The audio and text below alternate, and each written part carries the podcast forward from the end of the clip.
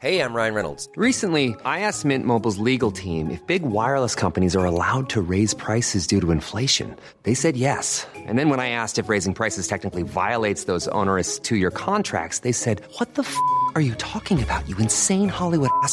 So to recap, we're cutting the price of Mint Unlimited from $30 a month to just $15 a month. Give it a try at mintmobile.com slash switch. $45 upfront for three months plus taxes and fees. Promo rate for new customers for limited time. Unlimited more than 40 gigabytes per month. Slows. Full terms at mintmobile.com. Hiring for your small business? If you're not looking for professionals on LinkedIn, you're looking in the wrong place. That's like looking for your car keys in a fish tank. LinkedIn helps you hire professionals you can't find anywhere else, even those who aren't actively searching for a new job but might be open to the perfect role. In a given month, over 70% of LinkedIn users don't even visit other leading job sites. So start looking in the right place. With LinkedIn, you can hire professionals like a professional. Post your free job on linkedin.com slash people today. Everyone knows therapy is great for solving problems, but getting therapy has its own problems too, like finding the right therapist, fitting into their schedule, and of course, the cost. Well, BetterHelp can solve those problems. It's totally online and built around your schedule. It's surprisingly affordable too. Connect with a credentialed therapist by phone, video, or online chat, all from the comfort of your home. Visit betterhelp.com to learn more and save 10% on your first month. That's BetterHelp, H E L P. Ciao a tutti e benvenuti al primo episodio di Cambio di piano. È un podcast diario in cui io voglio poter condividere con voi quello che mi accade nella quotidianità, raccontandovi e in qualche modo potendovi magari aiutare nelle vostre decisioni della vostra vita quotidiana, in base alle mie esperienze. Come primo episodio volevo parlare di una cosa che mi è successa veramente da pochissimo tempo, ovvero ehm, la verità sulla terapia. Io sono stata in terapia per quattro anni dalla stessa psicologa, eh, un anno e mezzo da una precedente e ho appena mollato la seconda psicologa, ho appena interrotto il mio percorso, mollato probabilmente un termine un po' troppo cruento per eh, descrivere l'attuale situazione, ma sì, ho deciso di interrompere dopo quattro anni di terapia il mio percorso con eh, la mia terapeuta per tanti motivi. Il più semplice è che non vedevo più grandi benefici e avevo bisogno di una pausa sia per motivi economici, perché comunque andare in terapia è un investimento, sia perché dopo quattro anni praticamente ininterrotti di terapia ero arrivata a un punto in cui avevo bisogno, ho bisogno di una pausa per capire se ho ancora bisogno di andare in terapia oppure se tutto sommato magari ho bisogno di qualcos'altro in questo momento e tipo anche semplicemente lavoro su me stessa e quant'altro e quindi ci sta. Ehm, ho usato questa metafora con lei per far capire il mio pensiero, ovvero questo è stato un libro che ho aperto quattro anni fa e che ho letto per quattro anni. Per capire veramente se questo libro mi è piaciuto a tal punto e mi è servito a tal punto di crescita personale da magari eh, provare a rileggerlo o mh, mm, vedere leggere il sequel, ho bisogno di chiudere il libro, accantonarlo un attimo nella libreria e magari passare a qualcos'altro. E per qualcos'altro non intendo un altro terapeuta, ma proprio qualcos'altro. E vedere se questo libro ogni tanto eh, torna nella mia testa e quindi mi torna sul pensiero del avrei bisogno di parlare con qualcuno, oppure se semplicemente ho gli strumenti ormai per poter cavarmela da sola a sufficienza in questo momento della mia vita. Perché in realtà è poi questo, cioè, secondo me la terapia non è una cosa infinita, perpetua che va avanti per sempre. Ci sono persone che a un certo punto decidono di andare poi dal terapeuta solo una volta all'anno, una volta ogni sei mesi, perché quello di cui hanno bisogno è un confronto ogni tanto, ma in realtà il loro percorso è terminato. E anzi, da un certo punto di vista è bello, no? Che il percorso possa davvero interrompersi perché quello che doveva essere lavorato è stato lavorato e quindi in qualche modo si è concluso, no? Poi, in realtà, la terapia, ovvero tutto il lavoro che una persona fa su se stesso, non ha mai fine e su questo siamo tutti d'accordo. È solo che ci sono tantissimi canali o modalità con le quali tu puoi lavorare su te stesso, per cui la terapia è solo uno di questi e quindi ci sta che non sia un, una cosa perpetua, ma che possa interrompersi, possa riprendersi, possa interrompersi e non riprendersi più. Chissà che cosa succederà. Al momento non mi sono fatta piani, però insomma questo è stato il mio percorso e dopo quattro anni ho pensato questo potrebbe essere il perfetto primo episodio per parlare di come sono arrivata in terapia, che cosa ho trovato difficile, che cosa ho trovato più facile. Tra l'altro, come ho detto, ho avuto due psicologhe nella mia vita, quindi ho anche le, come posso dire, mm, la mia esperienza per poter valutare mm, due terapie diverse e eh, due percorsi completamente diversi che mi hanno portato proprio ad avere risultati agli opposti. Ma partiamo dalle basi, ovvero come sono arrivata in terapia. Io ho sentito la necessità di andare in terapia in realtà quando ero adolescente, probabilmente ero alle medie, mi sentivo mm, come mi sono sempre sentita nella mia vita, ovvero un pesce fuor d'acqua, eh, veramente un pesce, non lo so, tipo di fiume, quando tutti intorno a me erano pesci d'acqua salata. È una cavolata questa cosa, in realtà l'ho capita col tempo, però questa era la mia impressione e non lo so, non mi sentivo capita da nessuno intorno a me, quindi sentivo questa necessità di dover andare in terapia. I miei non è che siano contro la terapia, però ad esempio mio padre non ci crede, ma non è mh, mm, che non ci crede lui e di conseguenza nessuno ci può andare, sa che io ho avuto un percorso in terapia, per cui non è che mi ha mai giudicata, è che secondo me lui crede che per la persona che è lui non funzionerebbe. E invece sono proprio le persone che credono questo che traggono i maggiori benefici dalla terapia, ma vabbè, questo è un altro discorso. Quindi io non ho mai chiesto i miei soldi per poter andare in terapia, ci sono andata di spontanea volontà di 18 anni. In realtà so benissimo che i 18 anni cioè non è come la patente, che legalmente prima non puoi andare in terapia. No, sì che ci puoi andare anche se sei minorenne, però feci questa scelta una volta compiuti 18 anni. Non so bene il motivo, però insomma eh, feci questa scelta e quindi a 18 anni trovai la mia prima terapeuta. Come trovai la mia prima e la mia seconda terapeuta? Molto semplice, su internet.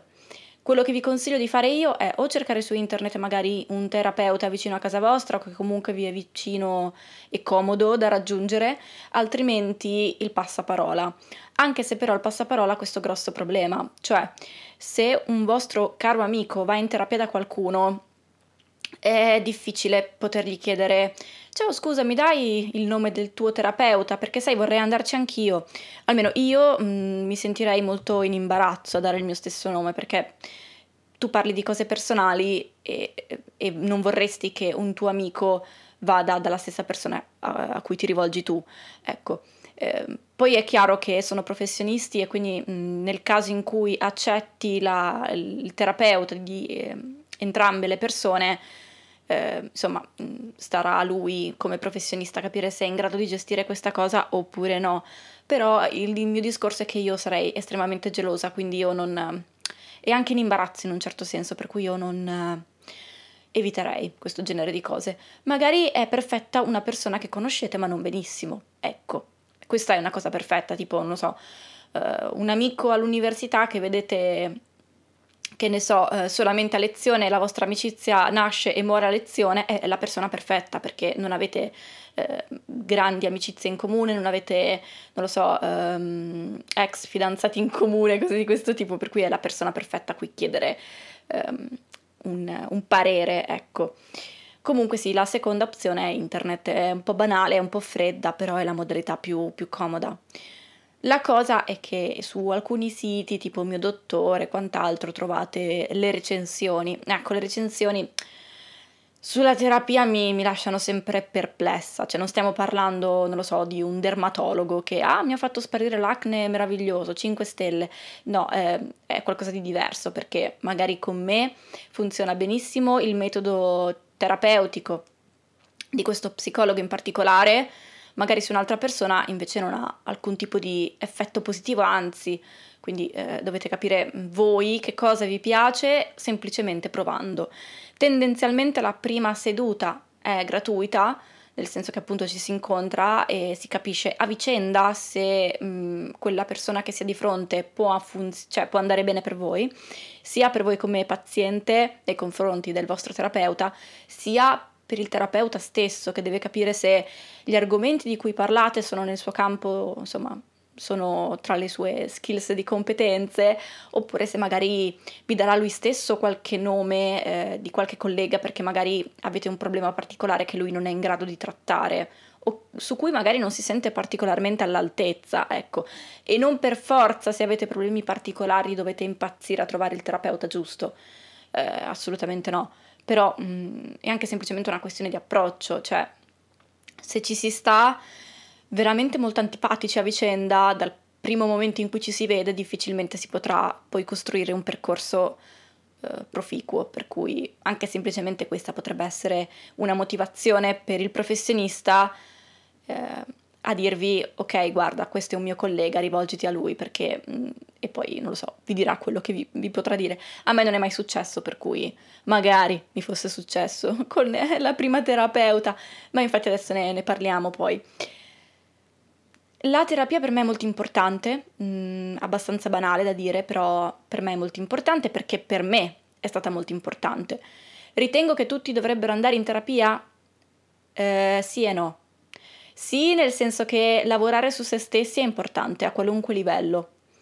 E anche fatto, diciamo, in maniera casalinga, ascoltando podcast di terapia e psicologia, leggendo libri in merito, cose di questo tipo ma tutti dovrebbero andare in terapia? No, perché se non si è pronti alla terapia sono soldi buttati, cioè tanto varrebbe veramente regalarli alla prima persona che si incontra per strada.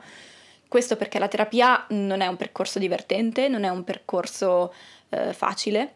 È veramente faticoso, è brutto, è veramente brutto, cioè si esce mh, dallo studio del vostro terapeuta a volte con l'umore che rasenta il centro della terra, dal, da, insomma sarete a pezzi, per cui ehm, è faticoso e non, non, è come nei film che una persona entra e esce che ha tutte le risposte di questo mondo e dici oh mio dio che bella è stata la la rivelazione perché non ci ho pensato prima, tutte le risposte della vita me le ha date, no. Eh, anche perché le risposte tendenzialmente ve le date da soli, per cui ci vuole... È, è, faticoso, non è, sì, non è un massaggio dall'estetista, è qualcosa di un po' più profondo, complesso, che ha i suoi benefici, specialmente se si parla di traumi nel lungo periodo. Per cui no, non credo che tutti debbano andare in terapia, perché come vi ho detto, ad esempio mio padre è una persona che eh, non crede nei benefici della terapia applicati alla sua persona, per cui se si parte già così non ha proprio senso. e, ehm, quindi la mia prima, prima, psicologa è stato un flop abbastanza importante, nonostante comunque sia andata da lei per circa un anno e qualcosa in più, io ricordo circa tra un anno e un anno e mezzo, però magari ho dei ricordi distorti anche perché non era un periodo facile. Perché dico che è stato un flop colossale? Perché credo che mi abbia più aiutato in negativo che non in positivo. e, ehm, però, e questa cosa, allora, questa cosa io me ne ero resa conto mentre andavo da lei.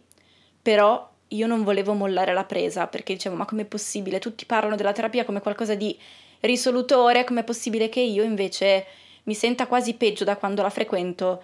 Eh, cioè, insomma, non vedo nessun tipo di eh, apporto positivo. È chiaro, ripeto, come ho detto prima, che la terapia porta a galla tante cose, quindi è normale che magari ci, si stia male, ma in questo caso era una cosa diversa.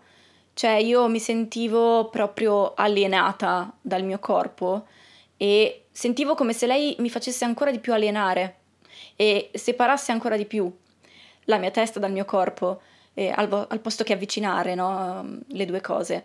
Non lo so, avevo un approccio che in realtà non è che mi dispiacesse, facevamo tanto terapia e mh, mm, tanta pseudo-ipnosi, in realtà non so se è ipnosi veramente, però insomma mi faceva sdraiare, mi faceva parlare ad occhi chiusi, era una cosa che mi piaceva molto. Però i consigli che mi dava, eh, le cose che mi faceva fare, come anche esperimento per uscire magari dalla comfort zone, cose di questo tipo, veramente mi, mi lasciavano sempre molto con l'amaro in bocca. Cercherò di entrare nel dettaglio senza parlare ovviamente dei cavolacci miei troppo nello specifico, però in sostanza lei eh, mi convinse che provavo dei sentimenti per una persona quando questa persona era chiaramente, da come ne parlavo io, la persona sbagliata per me. Ma non solo per la me dell'epoca, ma proprio per il tipo di persona che sono io. Era la persona sbagliata e vabbè, insomma, avevo 18 anni, cioè non, nel senso non è la fine del mondo, non sto dicendo questo. Però io um, mi fidai di questa cosa, del fatto che lei mi disse guarda, secondo me a questo ragazzo dovresti dare una chance perché secondo me è la persona giusta per te. No, cioè, non era assolutamente la persona giusta per me, per cui il fatto che lei credesse questa cosa fa proprio capire il fatto che fossimo su due lunghezze d'onda completamente diverse, perché non era assolutamente la persona per me, non mi ha resa felice e mi ha insomma mi ha fatto andare poi dalla mia seconda terapeuta questa cosa, per cui diciamo che adesso ci rido su, in realtà sul momento non, non ci si ride su. Però in sostanza sì, è stata lei a spingermi tra le braccia di una persona completamente sbagliata che non ha fatto altro che scavare nei buchi che già avevo, eh, nei problemi che dovevo riempire, scavando ancora di più e quindi mi sono trovata con delle voragini. Non dico che i buchi fossero superficiali e che quindi bastasse sì, ma sì, un lavoretto da niente per riempirli, ma di sicuro questa, tutta questa cosa, la mia relazione, il mio rapporto con la psicologa, non ha fatto altro che eh, scavare all'interno di queste buche al posto che riempirle, quindi di conseguenza mi sono trovata più vuota che riempita. Alla fine del nostro percorso e veramente ero, ero un'altra persona, cioè facevo fatica a riconoscermi da sola guardandomi allo specchio e io stessa guardando alle decisioni che prendevo a quell'epoca faccio fatica ad accettarle nel senso di, cioè penso proprio ma che cosa avevo per la testa? Ecco, io in parte do, tra virgolette, la colpa alla mia ex terapeuta, ma perché non è che lei fosse cattiva e voleva manipolarmi, aveva... non eravamo due persone compatibili, avevamo due visioni della vita, delle cose completamente diverse e questa cosa cozzava eh, sotto ogni punto di vista. Ecco il motivo di prima che il terapeuta, da questo punto di vista, invece, eh, secondo me, doveva capirlo, essendo lei la professionista, doveva dirmi guarda, mm, io e te non siamo compatibili, quindi mm, rassegnati, vai da qualcun altro. Che non per forza questa cosa la si capisce al, al primo appuntamento, diciamo, ma magari viene fuori col tempo. Però a quel punto doveva essere lei, secondo me, mm, a farmelo, insomma, a palesarmi questo problema. Perché io avevo la sensazione, però ero molto spaventata, avevo anche paura a parlarne perché, insomma, pensavo che fosse colpa mia il fatto che io non capissi quello che lei intendeva e non che proprio parlavamo due lingue diverse.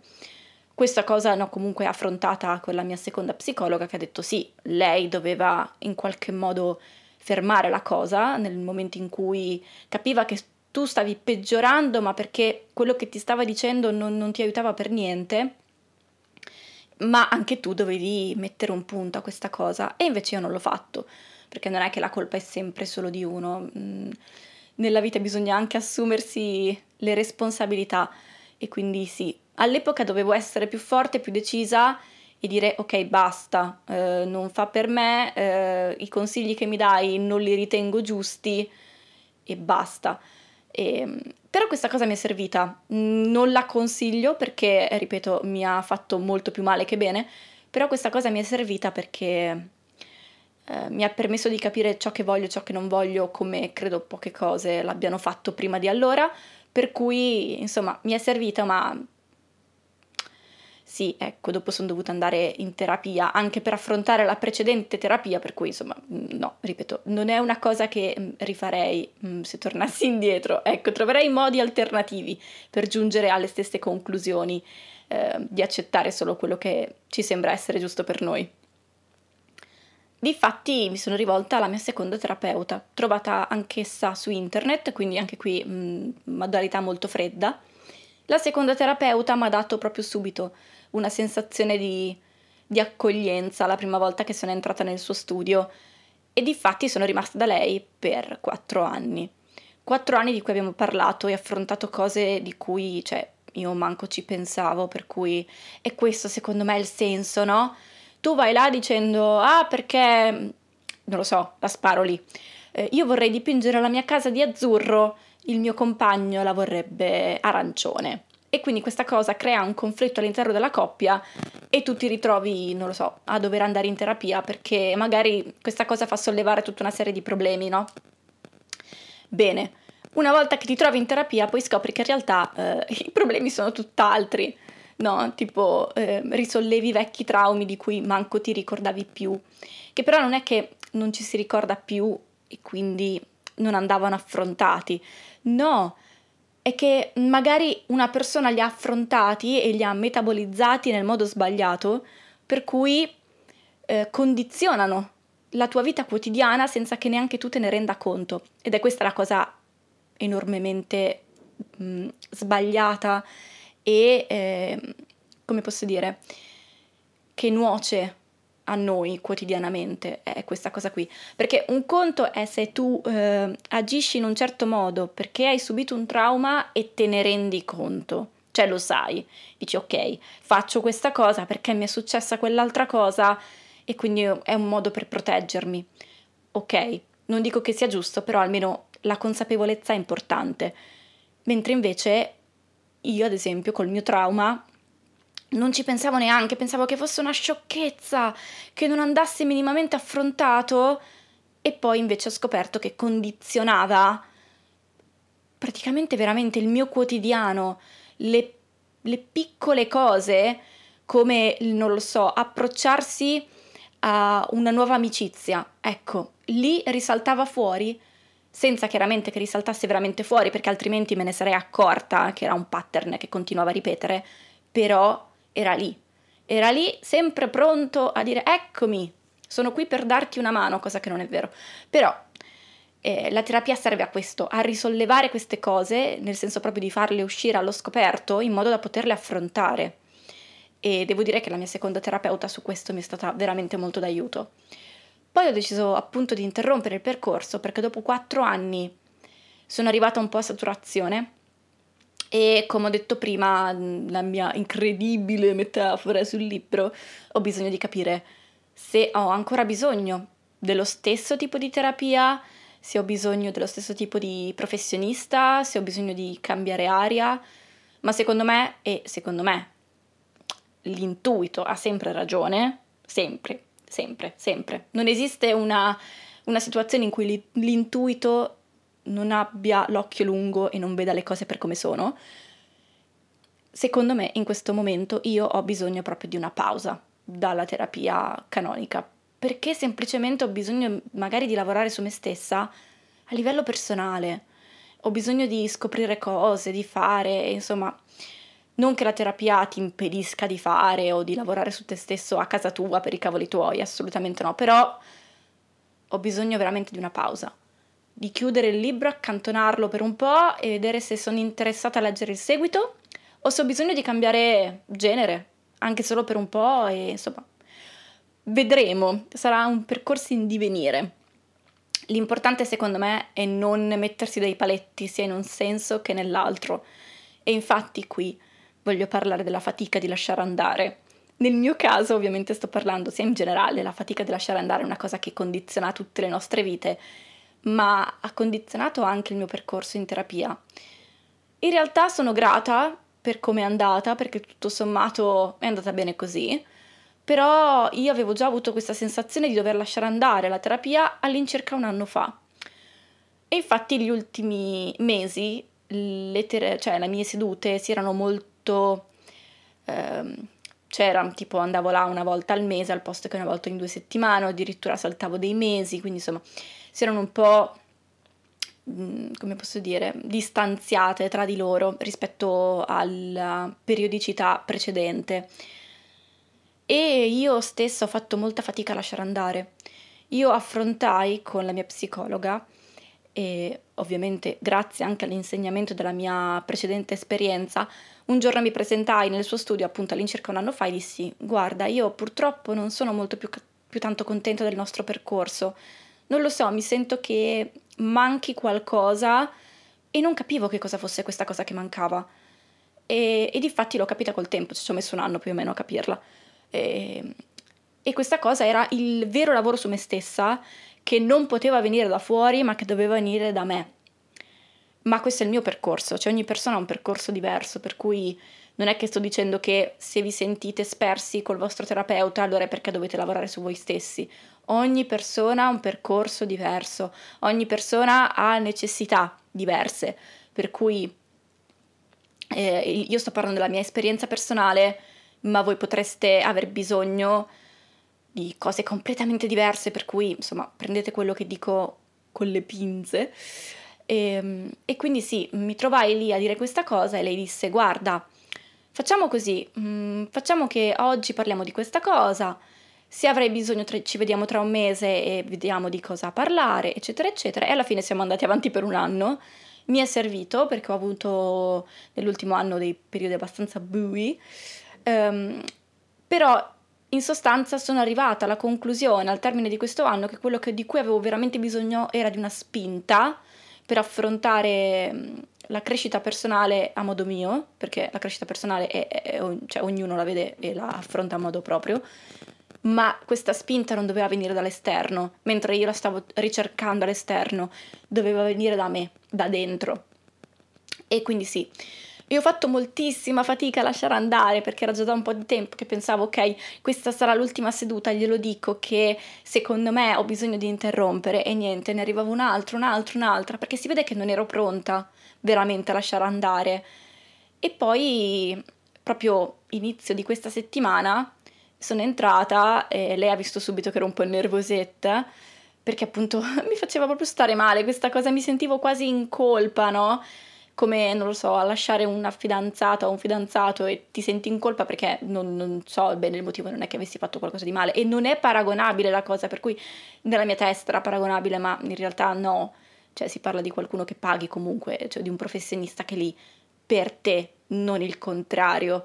Ehm, e quindi sì, eh, mi sono sentita veramente in colpa, mi sono seduta, ho cominciato a parlare, dopo un po' lei appunto ha capito che c'era qualcosa che non andava e, ed è saltata fuori la questione, ovvero che volevo che mh, mm, il nostro percorso si interrompesse. Che poi, come ho detto, si continua a dire che come ho detto, però secondo me sono punti importanti, soprattutto se uno non è mai stato in terapia. Non è che il percorso si interrompe, quindi non è che ci, non ci puoi più andare. Con quella persona tu hai chiuso, non vi vedrete mai più. No, è chiaro, se dovesse succedere qualcosa e ho bisogno anche semplicemente di parlarne, ma senza che sia qualcosa di traumatico, tra un mese, due mesi, tre mesi, quattro mesi, cinque mesi, sei mesi, un anno, io ho il suo numero, le scrivo e le chiedo di vederci. È esattamente questo, no? Come quando si va da un medico normale, qualsiasi altro tipo di medico, appunto il dermatologo, visto che era l'esempio di prima, il dermatologo ci cura l'acne dopo anni di terapia per capire come, cosa funzionava, che cosa no, da che cosa era dovuta, eccetera, eccetera, e poi magari decidiamo di andare a fare un controllo, anche se non abbiamo più l'acne, dopo un anno, per vedere se è tutto a posto, anche semplicemente per controllare i nei, che ne so. Ecco, più o meno il discorso è il medesimo, non è che ehm, una volta chiuso un percorso di terapia, eh, insomma, arrivederci, grazie, veramente non, non ci vediamo e non ci parleremo più. Magari questo sarà il nostro caso, magari invece no, magari mi ritroverò tra 3-4 mesi con la disperata necessità di tornarci e magari invece no. Secondo me no, però insomma vi terrò aggiornati su questa cosa. Um, comunque sì, la fatica di lasciare andare è un po' dovuta a una cosa mia caratteriale, no? Che mi sento in colpa perché cioè in realtà appunto come ho detto lei era lì per me e non il contrario, eppure mi sentivo proprio quasi in dovere nei suoi confronti, no? E, e questa cosa, è, è, è arrivare poi a lasciare andare, è anche stato frutto di tutto il lavoro che ho fatto nell'ultimo periodo di consapevolezza e di viaggio all'interno della spiritualità.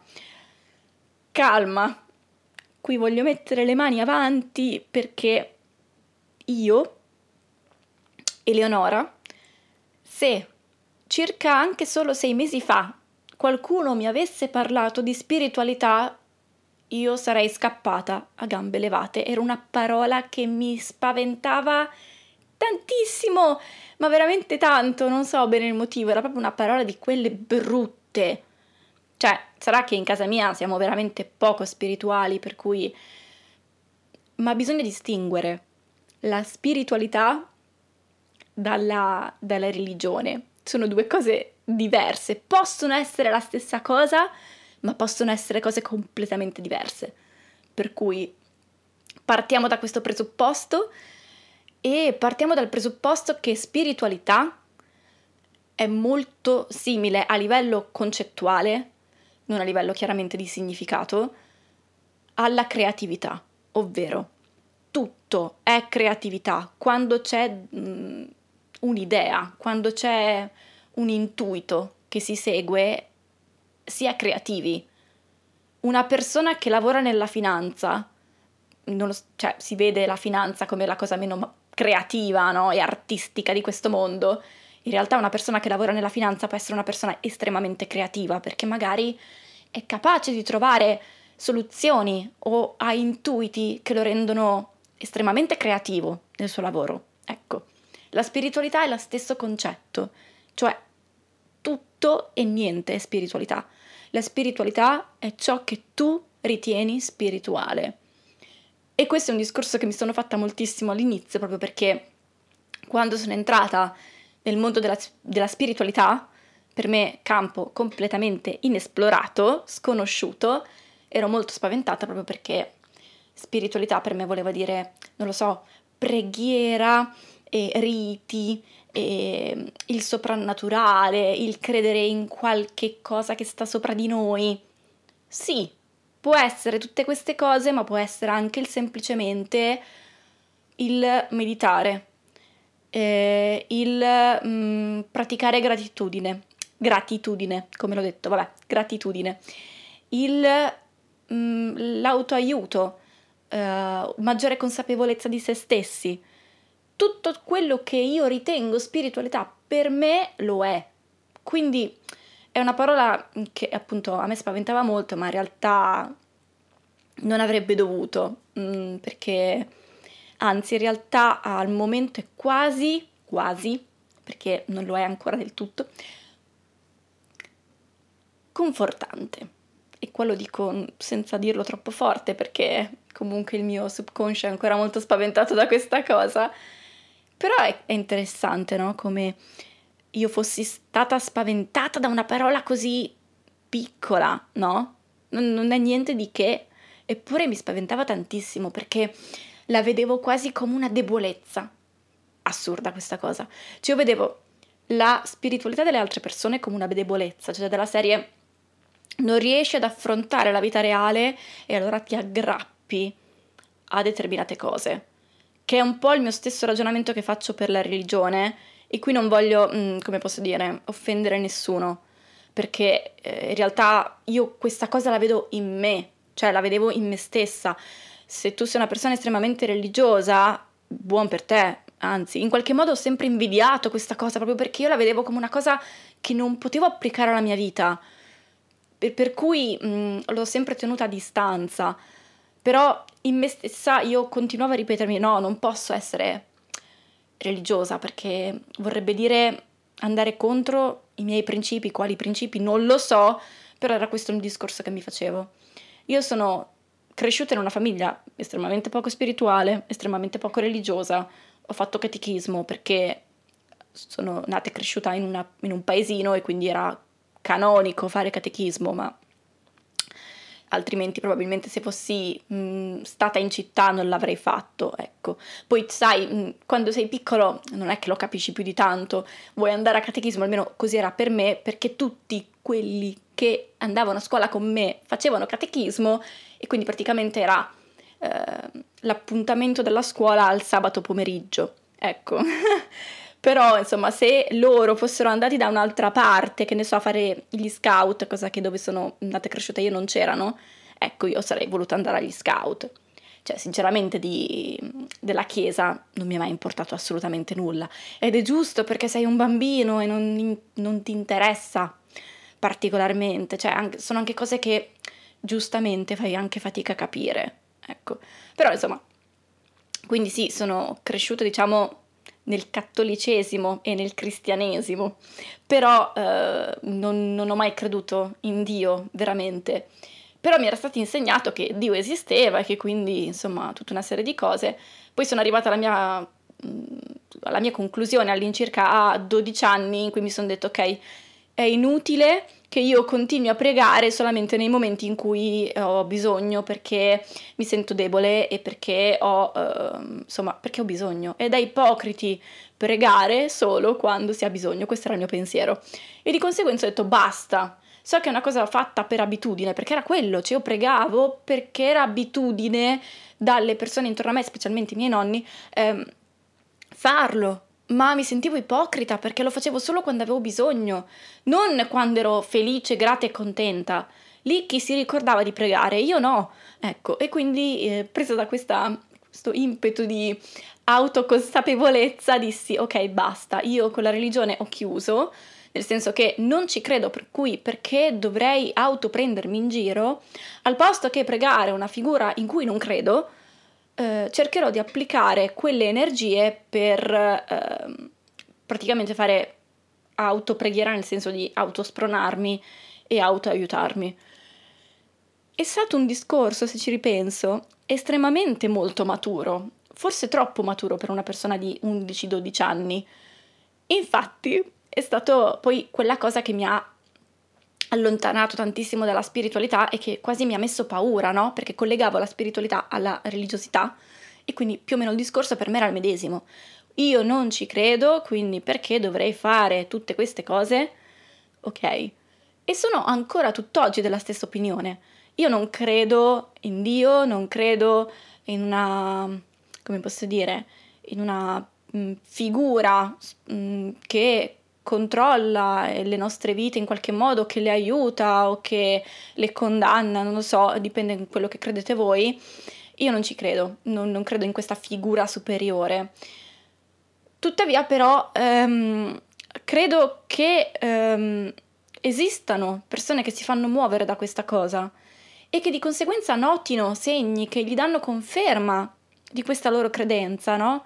Perché nel momento in cui ci credi veramente noti i segni di questa cosa intorno a te, il che non fa altro che alimentare questa tua credenza, questa tua fede. Ecco, eh, io ero molto spaventata da questi segni, no? Non che li avessi mai notati, non li avevo manco mai cercati proprio per il motivo di prima. Ma adesso che mi sono avvicinata, mi sto avvicinando piano piano al mio tipo di spiritualità, ecco che noto la stessa cosa applicata al mio tipo di spiritualità, che ripeto, io non credo in nessuna figura, eh, nessun dio, nessuna persona al di sopra di noi umani che possa in qualche modo condizionare la nostra vita. Quindi eh, non, non cerco quel tipo di segni, ma ne cerco altri che sono più terra a terra, sono più per il, per il, tipo di persona che sono io. Mamma mia, sto facendo un giro per arrivare a quello che voglio dire, veramente allucinante. Non so che cosa stiate capendo. Spero che qualcosa eh, sì, perché altrimenti è veramente molto problematico, anche perché sto parlando da parecchio. Hey, I'm Ryan Reynolds. At Mint Mobile, we like to do the opposite of what Big Wireless does. They charge you a lot, we charge you a little. So naturally, when they announced they'd be raising their prices due to inflation, we decided to deflate our prices due to not hating you. That's right. We're cutting the price of Mint Unlimited from $30 a month to just $15 a month. Give it a try at mintmobile.com slash switch. $45 upfront for three months plus taxes and fees. Promo rate for new customers for limited time. Unlimited more than 40 gigabytes per month. Slows. Full terms at mintmobile.com. I'm Sandra, and I'm just the professional your small business was looking for. But you didn't hire me because you didn't use LinkedIn jobs. LinkedIn has professionals you can't find anywhere else, including those who aren't actively looking for a new job, but might be open to the perfect role, like me. In a given month, over 70% of LinkedIn users don't visit other leading job sites. So if you're not looking on LinkedIn, you'll miss out on great candidates like Sandra. Start hiring professionals like a professional. Post your free job on linkedin.com/people today. Ok, quindi la mia spiritualità per me è la meditazione, è la gratitudine ed è l'autoaiuto e consapevolezza. Andiamo per ordine. Meditazione. Easy, ok? Tutti sappiamo bene o male che cos'è la meditazione. Com- come ho cominciato a meditare io? Banalissimo, con le app. Veramente, nulla di più eh, poco mistico, veramente, vabbè. Però, insomma, ho cominciato così. Ho cominciato con Meditopia, se qualcuno volesse saperlo. Dopodiché sono passata a Headspace, perché Meditopia ha la voce in italiano e quindi all'inizio credevo che mi avrebbe, come posso dire, eh, aiutato di più ad entrare in, in sintonia con eh, la meditazione. Sì, ci sta, soprattutto i percorsi iniziali secondo me sono carini. Tuttavia ehm, è un tipo di meditazione che dopo essere arrivata a un certo punto di ehm, autotraining, diciamo, ho capito che mh, mm, in realtà non mi fa impazzire. Per cui sono passata ad Headspace, che costa molto di più, ma ha molte più sottocategorie e macro, micro lezioni, ai livelli, ha la possibilità in moltissime sezioni di poter scegliere se la voce femminile o maschile, che può essere secondo me una cosa molto carina, perché in Meditopia la voce è di una ragazza e magari se voi siete un ragazzo preferite una voce maschile, ci sta, come il contrario per me, per cui ok. E, ehm, e quindi alla fine sono passata a Headspace, che mi piace molto, anche se non ha la musica sotto durante le, sed- le sedute di meditazione, cosa che mi ha abituato eh, Meditopia e quindi faccio fatica ogni tanto a, senza musica a veramente concentrarmi, quindi a volte se riesco metto eh, io un suono di quelli che si trovano su YouTube per la meditazione e poi faccio partire la, la traccia eh, della meditazione dal telefono, così ho il sottofondo, perché ogni tanto il silenzio è confortante, altre volte è alienante, per cui devo capire in base al giorno decido cosa fare. Ehm, quindi sì, la meditazione mi ci sono avvicinata in un periodo veramente buio e difficile per me, come credo quasi tutti. è il momento in cui ti rendi conto di aver bisogno di qualcosa che fai il primo passo per andare verso quel qualcosa. E quindi sì, io mi sono buttata nella meditazione credendoci zero, perché ero convinta che fosse una cavolata di quelle veramente eh, assurde. Invece devo dire che mi ha aiutato moltissimo. E qua voglio fare una specifica. Se voi state entrando nel mondo della meditazione o vorreste approcciarvi e quant'altro, allora secondo me all'inizio la costanza è importante perché come quando magari ci si approccia a un nuovo sport, è con la costanza che si raggiunge quel livello anche solo di consapevolezza corporea che poi vi permette di andare avanti e di diventare sempre più bravi. Ma non per questo, dopo soprattutto il primo periodo, passato il primo periodo appunto di, di iniziazione, non per questo dovete meditare per forza tutti i giorni. Ci sono settimane in cui io non medito perché magari lo faccio in altro modo, perché magari eh, utilizzo dei video su YouTube e non l'app, perché magari mi ritrovo a farlo in de- determinati momenti che sono fuori casa. Ecco, quindi non è che dovete per, fo- per forza fare questa cosa tutti, tutti i giorni. Eh, no. Quindi, perché questa cosa all'inizio a me mi aveva messo molto in difficoltà. Avevo cominciato a meditare, appunto, e dopo un po' di tempo avevo, mm, c'era un periodo in cui avevo poco tempo e mi dimenticavo di farlo, semplicemente, e mi sentivo in colpa perché dicevo ma come? Ah, va a finire che se non lo faccio domani tutti i benefici che ho avuto si perdono. Ecco, non è così. È un po' come andare in bicicletta, magari all'inizio si è un po' arrugginiti, ma in equilibrio ci si sta, per cui mh, mm, su questo voglio sia tranquillizzare me stessa che voi. Ecco, per cui non è che la meditazione in generale e la spiritualità non è che è una cosa che dovete perpetrare tutti i giorni, altrimenti puff, sparisce, no, no, no, no, non è una pianta che deve essere annaffiata quotidianamente. Ogni tanto è bene eh, darle dell'acqua, ecco, ma anche semplicemente facendoci caso, ecco. La spiritualità è quello a volte, basta semplicemente darci un'occhiata velocissima magari mentre si è sull'autobus per esempio, e già quello è abbastanza per determinati periodi magari molto frenetici della nostra vita. Ma specialmente nei periodi molto frenetici io consiglio la meditazione perché rallenta il tempo ed è una cavolata pazzesca, cioè, ripeto, io sono la prima molto scettica a dire queste cose ad altra voce, però mentre mediti e sei proprio nello stato meditativo perfetto, e capita non sempre, cioè non tutti i giorni ci si riesce, sempre, insomma, ogni giorno è diverso, e mm, quando però si trova lo stato meditativo giusto, è come se il tempo si dilatasse. E nei periodi molto frenetici, secondo me, è molto d'aiuto proprio perché dopo rinizia tutto con una lieve calma in più. Di conseguenza è più facile affrontare le cose al posto che correre, correre, correre. Che più si corre, più sembra che il tempo corra con noi.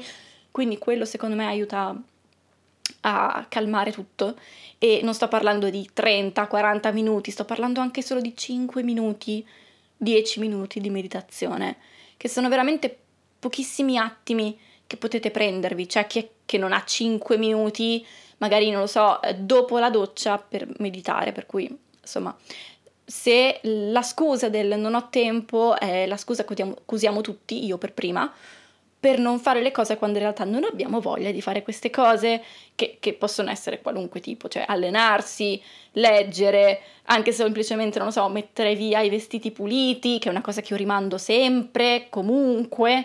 Um, quindi sì, um, secondo me è importante, infatti uno dei miei punti spirituali è la consapevolezza cioè rendermi conto che sono scuse, dire ok, non è vero che oggi non avevo tempo di mettere via i vestiti, è che sono una cavolo di pigrona ed è una cosa che odio mettere a posto, di conseguenza io sono la prima a fare in modo di non pensarci mai.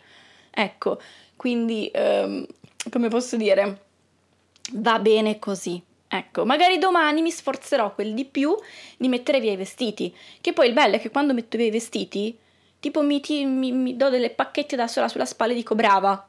Effettivamente la camera così è un po' più in ordine. Effettivamente si sta meglio in un ambiente più ordinato, senza vestiti dappertutto. Ma nonostante questo, torno sempre al punto di partenza, ovvero che non metto mai a posto niente. per cui, vabbè, l'importante è la consapevolezza, ed è una, appunto il mio punto secondario, terziario, insomma, sono tutti un po' correlati tra loro e parlo anche di consapevolezza dei propri pensieri, che è una cosa molto difficile, molto bella, ma estremamente complicata. Io sono arrivata ad avere, secondo me, poi magari tra un anno riascolterò questo, questa traccia e dirò, ma che stavo a dire? Vabbè, um, di consapevolezza dei miei pensieri, eh, dopo tanto lavoro su me stessa, grazie alla meditazione e grazie anche alla terapia. Probabilmente se voi mi aveste fermato all'incirca un anno, un e mezzo fa, mi aveste chiesto, ma la terapia ti ha aiutato alla consapevolezza uh, dei tuoi pensieri? Io avrei, vi avrei risposto no.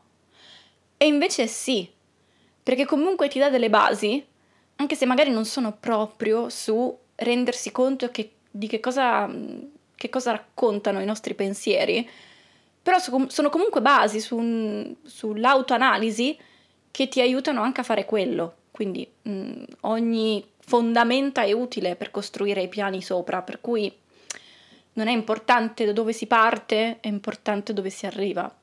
Che, che, che cosa fantastica. Ehm, quindi sì, la consapevolezza dei propri pensieri.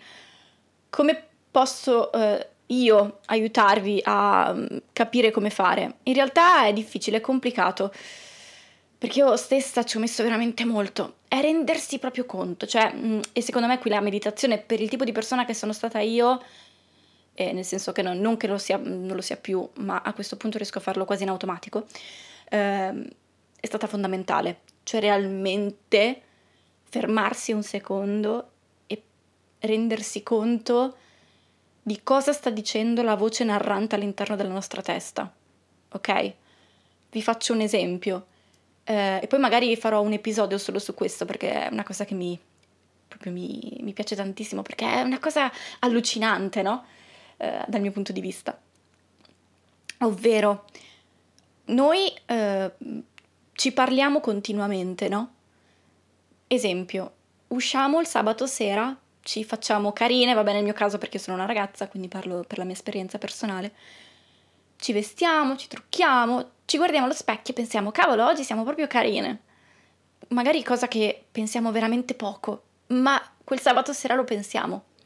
Poi andiamo dove dobbiamo andare, ci sono altre persone e quando vediamo magari una ragazza che ci piace molto a livello mm, fisico, come è truccata, anche solo il come si pone, ecco che subito, almeno la persona che ero io, e non ci facevo caso, cioè questo è il punto, cominciavo subito a sminuirmi. Ecco, vedi, però potevo mettermi anch'io quel vestito che ce l'ho anch'io uno simile. Ecco, vedi, però potevo truccarmi così, probabilmente sarei stata più a mio agio. Eh, però lei vedi com'è più socievole di me, com'è più simpatica, come piace alle persone. Perché io no? E tutta questa serie di pensieri, eh, veramente mh, mm, è un flusso continuo, quindi mh, mm, adesso io ve le sto dicendo proprio, ma nella nostra testa sono attimi, veramente millesimi di secondo. Eh, sono veramente deleterie, soprattutto a lungo andare, no? Perché non ci si sente mai all'altezza. Noi siamo uscite di casa col pensiero del oggi siamo carine e poi nel confronto con la realtà la nostra testa la prima cosa che fa è sminuirci e dire che non è vero perché potevamo vestirci in un altro modo, truccarci in un altro modo, mettere i capelli in un altro modo, potevamo eh, presentarci in maniera diversa a quella persona perché vedi lei si è presentata in quell'altro modo, effettivamente mi è piaciuto di più. Effettivamente secondo me lei a questo punto sta più simpatica a tutti perché ha detto quella cosa, ha fatto quell'altra cosa. Sono cavolate dette così ma sono, il problema è che sono discorsi che magari vanno avanti per giorni, settimane, anni e a furia di farceli ci crediamo. Quindi, dopo un po' che ci facciamo questi discorsi, arriviamo al fatto che noi ci prepariamo per il sabato sera e tanto pensiamo, ah, tanto non sarò mai carina, mm, so già che mi sentirò in imbarazzo, so già che non mi piacerò so già che non piacerò a nessuno, so già che mi troverò in un angolo a disagio perché mi troverò impacciata o cose di questo tipo, no? Perché sono i nostri pensieri a creare la nostra realtà e se noi continuiamo a pensare di non essere all'altezza, prima o poi lo diventiamo davvero, volenti o nolenti, anche se ogni fibra del nostro corpo dice è chiaro che io voglio essere all'altezza, no? Ma eh, come posso dire, è una profezia che si autoavvera, no? Ecco, la consapevolezza dei propri pensieri è veramente una cosa allucinante. Si, cioè io mi sono spaventata a volte dal, dai brutti pensieri che, che ogni tanto, mm, insomma, partono in automatico nel mio cervello, no? E il fatto di farci caso, in un primo momento di ma davvero io penso queste cose, ma, ma tutto bene?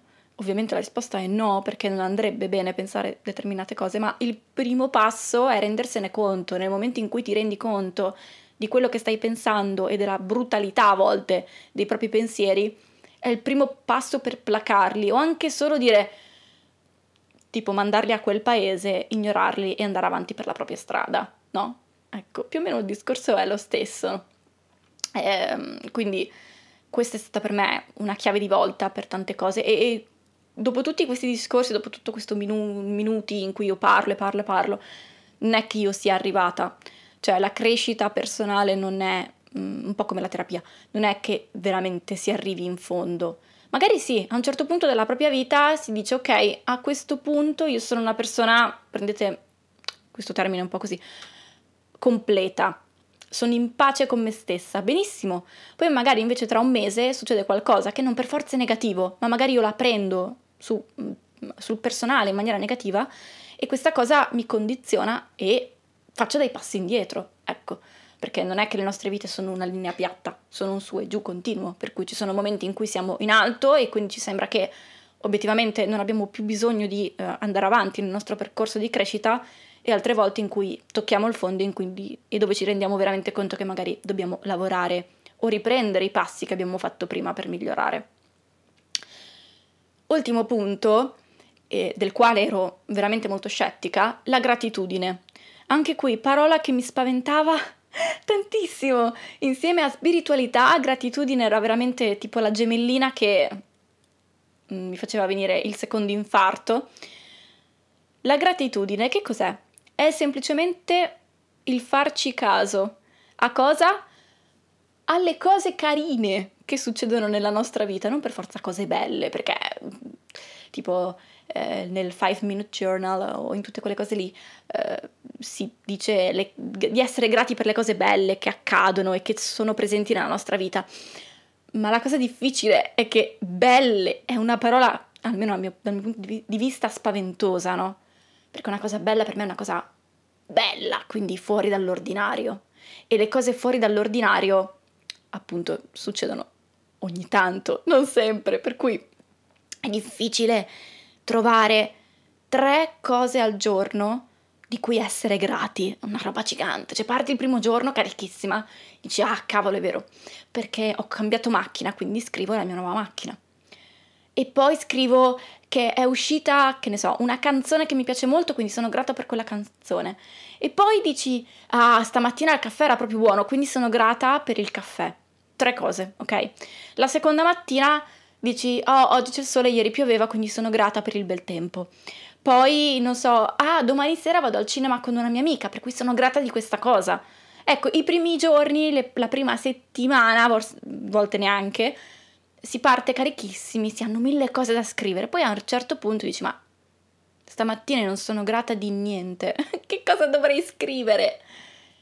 Allora ricominci a riscrivere le stesse cose, che c'è il sole, che il caffè eh, ti piace la mattina, che magari, non so, c'era relativamente poco traffico ieri sera quando sei tornata a casa. Ecco, magari il fatto che ci fosse poco traffico era una cosa che sì, ci hai fatto caso nel momento in cui stavi guidando, ma poi era finita lì.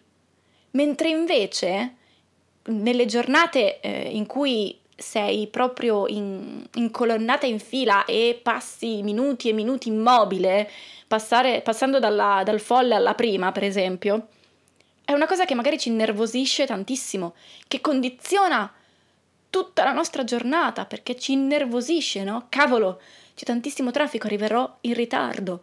E tipo ci rovina la giornata questa cosa. Ma la cosa in- inversa, ovvero che magari quella mattina, quella sera, mentre torniamo a casa, andiamo a lavoro, la mattina, insomma, c'è, tro- c'è poco traffico e quindi andiamo e arriviamo magari addirittura in anticipo perché noi partiamo col presupposto che ci sia traffico, non ci condiziona la nostra giornata in maniera positiva. Ecco, ci facciamo spesso condizionare solo dalle cose negative. E per me la gratitudine, praticare la gratitudine, e anche qui eh, è un termine, era una, insomma, una terminologia che mi ha sempre spaventato molto, è questo, fare caso non solo alle cose negative, ma anche alle cose carine.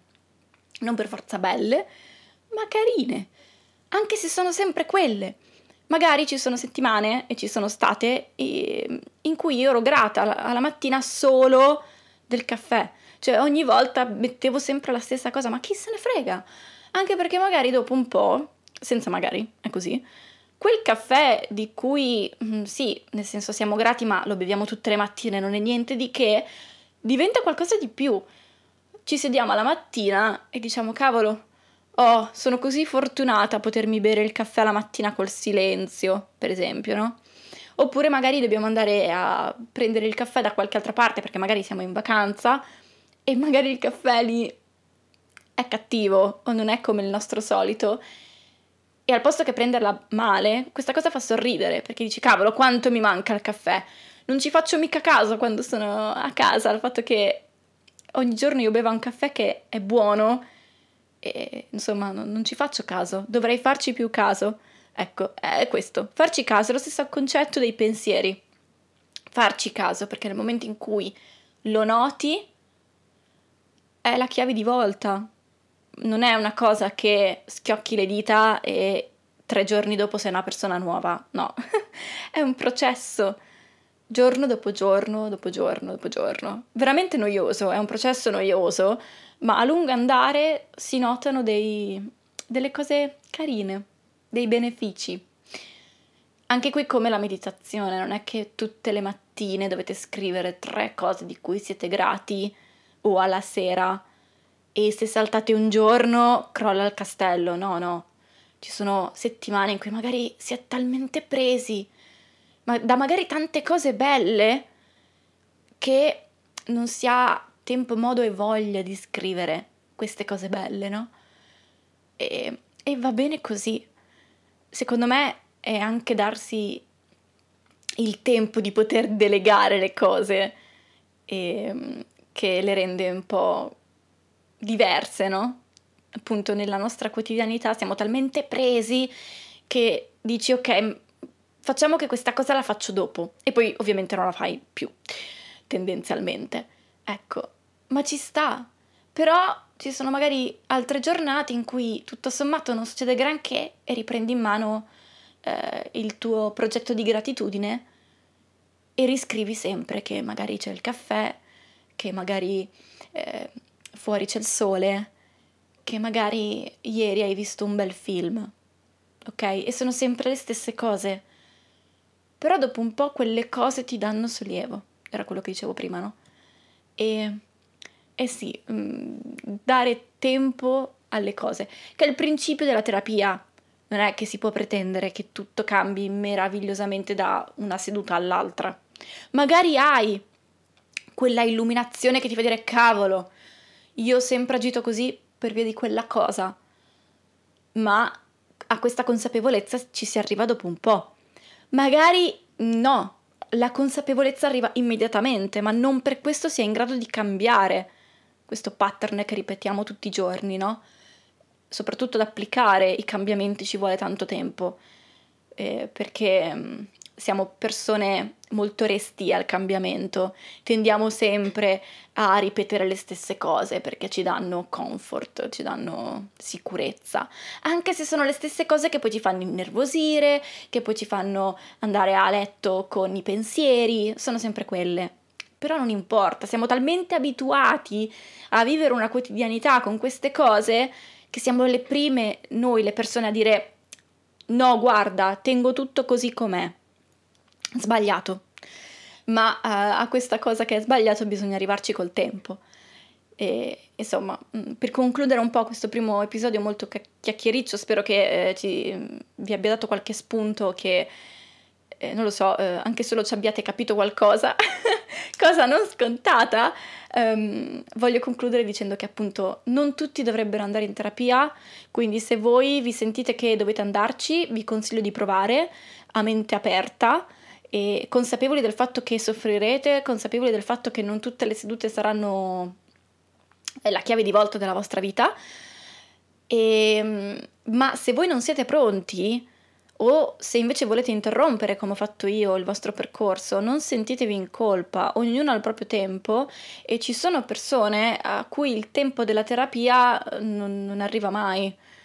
Ehm, ci sono persone che non ci credono e finché non ci credi è inutile che ci investi tempo e denaro perché se sei tu il primo a non crederci, che senso ha? È veramente una proprio la classica perdita di tempo e di denaro. Devi essere tu il primo a metterti in gioco e se non lo fai si vede che non sei pronto. Se vorresti farlo ma non ti senti come, come posso dire, senti magari di averne bisogno, ma allo stesso tempo non ci credi, io consiglio comunque di provarci. Provate, andate a una prima seduta, mm, che tanto appunto come ho detto è tendenzialmente gratuita, e ditelo alla persona che avete davanti. Io sono qui, credo che magari ne avrei bisogno, ma non ci credo proprio no, cioè io non credo che la terapia possa fare per me, non credo che la terapia mi possa aiutare e magari credo addirittura che la terapia in generale sia un'enorme cagata. Ditelo, alla persona che avete di fronte e magari anche in base a come questa persona vi risponderà capirete se la persona di fronte a voi fa per voi e magari invece vi darà una risposta che vi cambierà completamente, non dico la vita, però anche solo come vedete appunto determinate pratiche di cui siete molto scettici. Ecco. Io vi saluto dopo tanti minuti che parlo e ci vediamo al prossimo episodio. E vi abbraccio, non so perché, ma voglio abbracciarvi da lontano perché non è stato un episodio semplice per me. Nel senso non è che siano argomenti faticosi, però è sempre tutto molto personale, si rischia sempre di offendere qualcuno, di parlare male per qualcun altro di un determinato argomento, di, tra- di trattarlo magari con troppa leggerezza, con troppa poca, insomma è abbastanza difficile, no? E, ehm, per cui io vi abbraccio e ci vediamo e ci sentiamo al prossimo episodio. Ciao! Even when we're on a budget, we still deserve nice things. Quince is a place to scoop up stunning high-end goods for 50 to 80% less than similar brands. They have buttery soft cashmere sweaters starting at $50, luxurious Italian leather bags, and so much more. Plus, Quince only works with factories that use safe, ethical, and responsible manufacturing. Get the high-end goods you'll love without the high price tag with Quince. Go to quince.com/style for free shipping and 365-day returns. Mom deserves the best, and there's no better place to shop for Mother's Day than Whole Foods Market. They're your destination for unbeatable savings, from premium gifts to show-stopping flowers and irresistible desserts. Start by saving 33% with Prime on all body care and candles. Then get a 15-stem bunch of tulips for just $9.99 each with Prime. Round out Mom's menu with festive rosé, irresistible berry chantilly cake, and more special treats. Come celebrate Mother's Day at Whole Foods Market. Imagine the softest sheets you've ever felt. Now imagine them getting even softer over time. That's what you'll feel with Bowl and Branch's organic cotton sheets. In a recent customer survey, 96% replied that Bowl and Branch sheets get softer with every wash. Start getting your best night's sleep in these sheets that get softer and softer for years to come. Try their sheets with a 30-night guarantee. Plus, get 15% off your first order at bowlandbranch.com. Code BUTTERY. Exclusions apply. See site for details.